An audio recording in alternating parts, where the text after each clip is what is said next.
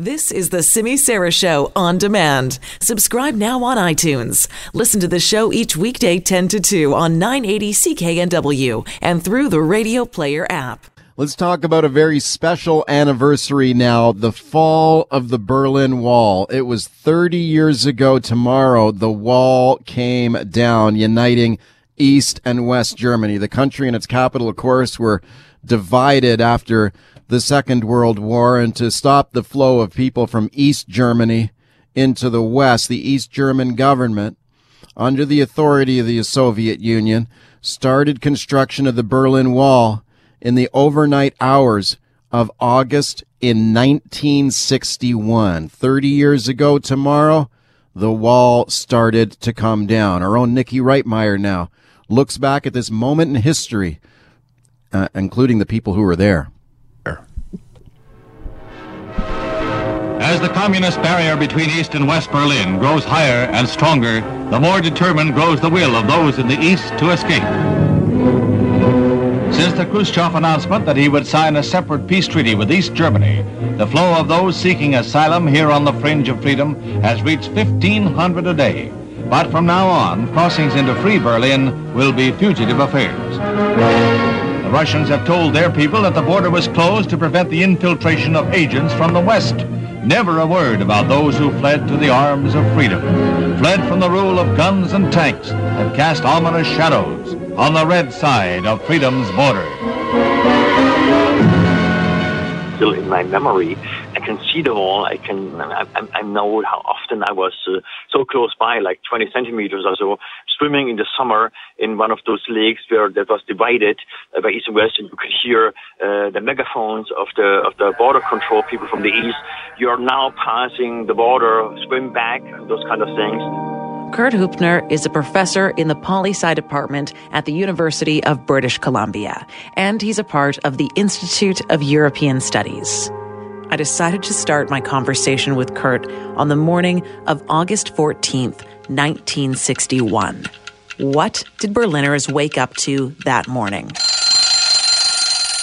When they woke up with a wall, something uh, that the former uh, government of the TDR was erecting in a kind of night action in order to secure their own nation state in their economy. There was the feeling on their side that too many people are using the kind of open border and are leading at this kind of modern terms to the brain drain and all the kind of economic and security aspect. And rather than offering that is an attractive social model in the GDR, they said, okay, now we shut the whole thing down and uh, the wall was there in the time, 1961, obviously, a lot of people living in Western Berlin had their jobs in the East. And of a sudden, they couldn't go to their work any longer, and the other way around. So it was confusion. They're also pretty clear that's the kind of a, one of the high moments of the Cold War at the time. The Soviet Union said they built the wall to keep out Western spies and fascists. Seemed more likely, though, in reality, the wall had been built to keep East Germans from flooding into the West. With the sides separated, different cultures began to emerge. Professor Hübner explained those differences can still be seen today even though if you visit Berlin, it's now a united city, uh, and uh, let us say you're moving beyond the center, the Neue Mitte, how it's called, where all the museums are and so on, then all of a sudden you're really back in Eastern Germany. Uh, it's starting from the houses, but also the kind of people living there. So there is still this kind of separation. This sentiment that uh, we see starting latest in 1961, we see the, the, the emergence, the growth of two forms of German identities. One man who witnessed those different Germanys in a very unique way is Bruce Allen. Bruce is the longtime music manager to Bryan Adams, Michael Bublé, and a whole bunch of other artists. He told me what it was like back in the 80s, traveling to East Germany while on tour with Bryan Adams. We did play some shows in the Eastern Bloc. So we would go to Checkpoint Charlie, get our stuff through, go over to Leipzig or Mannheim, play some shows there. Berlin, when the wall was up, was a model city, and it drove the East Germans nuts because they would sit there on the other side of the wall in this dark. We every every time we were over there it was dark. The street lights barely worked. No, no lights on in the houses. It was dark, dark, dark all the time. And they would hear all this fun coming from Berlin, and they they they amped it up there. So it would drive them crazy listening to what's going on in in West Berlin while they're sitting there in East Berlin in this dreary circumstances. Meanwhile, you know, you could hear the music, you could hear, you know, they had rides going up into Ferris wheels and stuff like that up high, so they could see people having a great time, and they really pushed it. It became a, it became the model city for Germany, and I think that had a lot to do with the reason the wall came down. I mean, they, the Germans, East Germans, just weren't going to take it anymore. It was just like torture. It's like when you were in Alcatraz prison, you know, people always said you could hear San Francisco. Well, that's a drag when you're in a cell.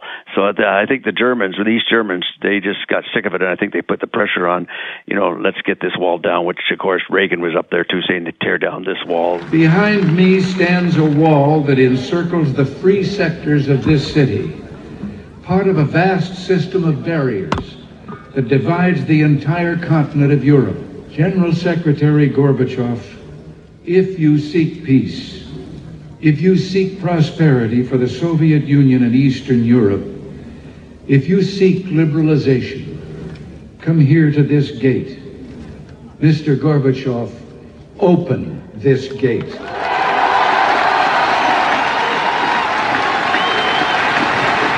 Mr. Gorbachev, tear down this wall. Two years and three months after U.S. President Ronald Reagan made that now famous speech at the Brandenburg Gate, the East German government stunned the world when they finally decided to allow travel between the East and West. Weeks of civil unrest led to that monumental moment. For 10,316 days, East and West Germans had been kept apart.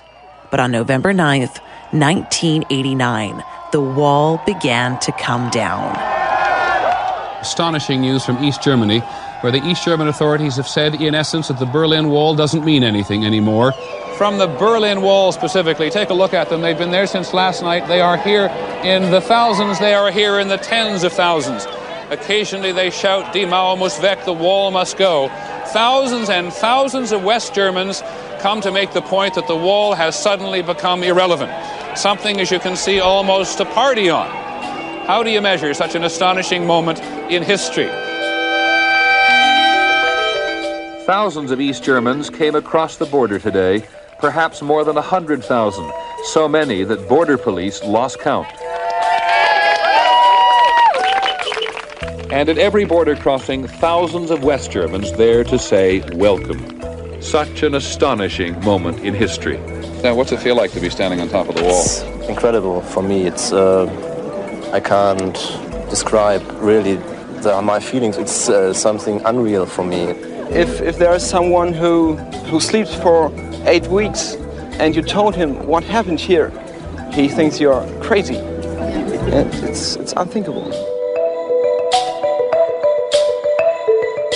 Of course, the wall came down, and we got involved in a concert. This site, right next to the Berlin Wall between East and West Berlin, is where Roger Waters, a founder member of Pink Floyd, will perform the classic work, The Wall, to raise money for the Memorial Fund for Disaster Relief.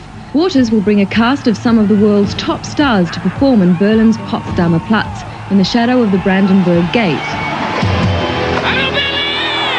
And 450,000 people showed up. And that was an amazing show. They did the whole The Wall record that was done by Pink Floyd that we performed the whole thing with different people taking different songs and uh, there was the band was there Van Morrison, Sinead O'Connor, let me think, uh, Cyndi Lauper, the Scorpions rock band, Marianne Faithfull, Joni Mitchell, Bryan. And Bryan, I remember he did that song Comfortably Numb it was a tremendous event. And and while they were doing that of course they were building up the wall and then tearing down the wall. And when by the time the show was over the wall was down. That's the way they did it. But 450,000 people was quite an amazing thing. And we played right in that no it was the no go zone between the two walls. There's actually two walls between there's a place where the East Germans had their uh, towers and that set up like a penitentiary, and then on the other side, the West West Germany was the same thing. And people, of course, some as you know, tried to get over the wall and try and get to the other side. So it was a very interesting time, and it was really a thrill to be on that wall record, and it did very well. And that was one of the first times Roger Waters really performed it under those conditions, which made it even more more memorable. Here we are now, 30 years after the fall of the Berlin Wall. When you think back on that period of time, are there any other really special memories that stand out?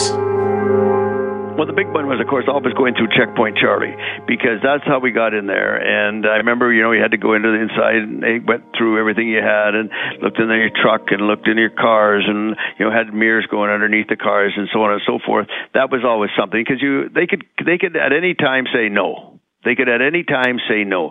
So it was yes sir, no sir, three bags full sir from our side. We just nodded our head, everything they wanted, they got, and we got in there. It was really interesting. I still got a piece of the wall because we all got we all rented uh, sledgehammers uh, on the day of the show, the big wall show, and we got a chance to swing at the wall and take, keep pieces of it. I got a big chunk of it in my house still to this day, as does Bryan and and most of the guys in the band. You know, you, you paid so much money for a sledgehammer, rented it for ten minutes to smash away at it, and uh, knock down your piece, pick it up up, and there's your sledgehammer back, and off you went. And it was uh, it was something I'll never forget.